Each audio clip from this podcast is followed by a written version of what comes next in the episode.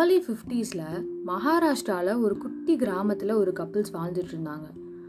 அவங்களுக்கு கல்யாணம் ஆகி கொஞ்ச நாளில் அந்த ஒய்ஃப் ப்ரெக்னென்ட் ஆனாங்க. அந்த ஒய்ஃப்க்கு தனக்கு ஒரு பையன்தான் வேணும்னு ஆசைப்பட்டாங்க. ஆனால் அவங்களுக்கு பிறந்தது ஒரு பொண்ணு.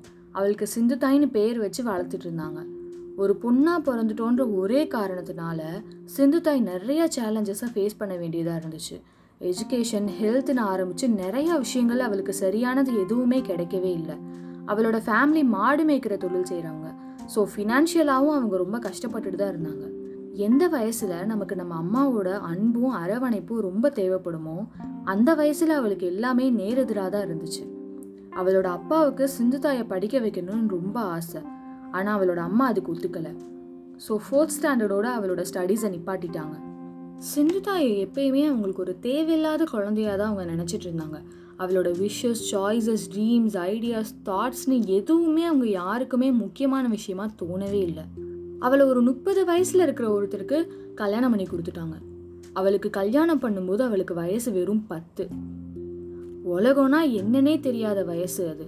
நம்ம ஒரு கூண்டுல இருந்து இன்னொரு கூண்டுக்கு தான் போறோன்றது கூட தெரியாம அவங்க எல்லாரும் போட்டு வச்ச கோட்டுல எந்த கேள்வியும் கேட்காம அமைதியா நடந்து போயிட்டு இருந்தா.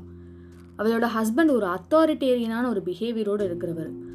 அவளை அடித்து அப்யூஸ் பண்ணி அவளோட வாழ்க்கையவே நரகமாக்கி அவளுக்குள்ளே இருந்த கொஞ்ச நஞ்ச குழந்தைத்தனத்தையும் மொத்தமாக அழிச்சிட்டாரு. எதுவுமே அவளுக்கு சரியாக நடக்கலை.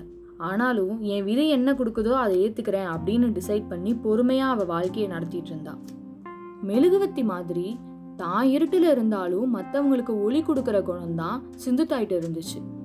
அவளுக்கே நிறைய பிரச்சனை இருந்தப்போ அவள் இருந்த ஊரில் இருந்த ஒரு பொண்ணை ஃபாரஸ்ட் ஆஃபீஸர்ஸும் லேண்ட்லார்டும் அப்யூஸ் பண்ணாங்கன்னு தெரிஞ்சதும் அவளுக்கு ஹெல்ப் பண்ணான் அத்தாரிட்டி அப்படின்ற பேரில் மற்றவங்களால் அப்யூஸ் பண்ணப்பட்ட ஒரு பொண்ணோட முகத்தில் சிரிப்பை வர வச்சா.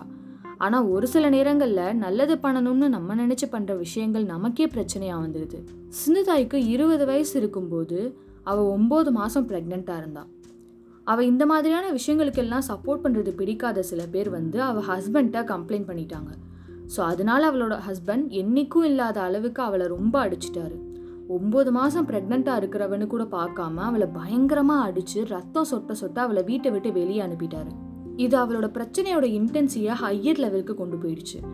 அதோட சேர்த்து ஒரு முக்கியமான கேள்வியையும் அவள் முன்னாடி வச்சிருச்சு.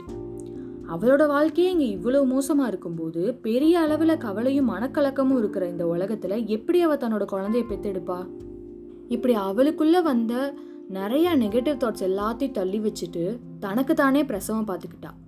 ஒரு மாட்டுக்கொட்டாயை ஹாஸ்பிட்டல் ஆக்கிட்டு அவளையே டாக்டர் ஆக்கிட்டு தொப்புள் கொடியை அவளே வெட்டினான் அப்போ வந்த அந்த குழந்தையோட அழுகை தான் பல வருஷத்துக்கு அப்புறம் அவளை சிரிக்க வச்சுச்சு.